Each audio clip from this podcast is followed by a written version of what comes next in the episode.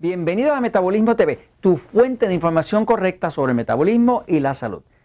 La obesidad y la diabetes, todo eso se controla por la boca, pero no solamente por lo que comemos por la boca. Yo soy Frank Suárez, especialista en obesidad y metabolismo. Bueno, continuando con el último episodio, con el anterior, donde estábamos hablando de la diferencia que, que existe cuando hay infecciones en la boca, cuando hay infecciones en la encía, en la higiene bucal eso va a afectar que usted no va a poder adelgazar o no va a poder controlar su diabetes. Pero quiero explicarles por qué. Por ejemplo, si entre medio de los dientes usted hace la prueba de ponerse aquí, entre medio de los dientes, usted se pasa un hilo dental y sangra, cada sitio donde sangre es un área donde hay infección en eh, la encía.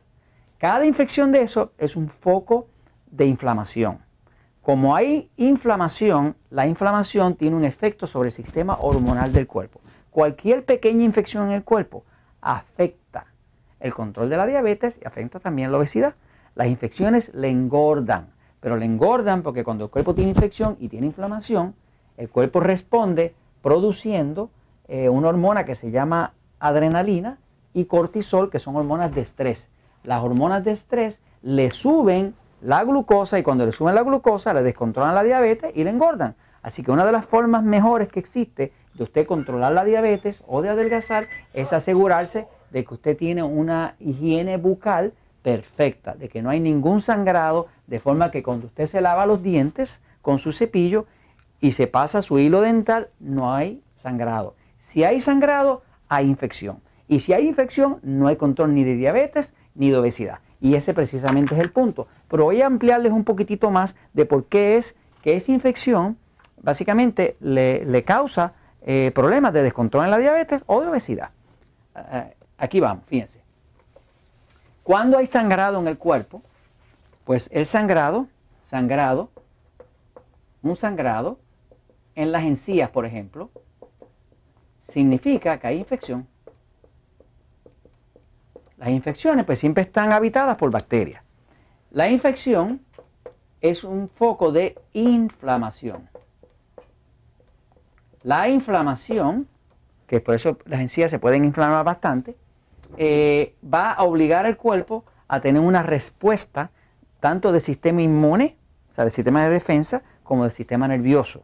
Esto hace que entonces el cuerpo va a producir las hormonas en respuesta a la inflamación va a producir las hormonas de estrés. Las hormonas de estrés son adrenalina, cortisol eh, y inclusive hormonas eh, que tienen que ver con el control, como la insulina, el control de la glucosa. Por ejemplo, cuando un diabético, un diabético, tiene un cuerpo de diabético, pasa un susto, ese susto hace que la glucosa sube. ¿Por qué sube la glucosa si el diabético pasa un susto? Pues porque todos nosotros tenemos un hígado aquí, el hígado está a este lado, y el hígado es un tanque de reserva de glucosa.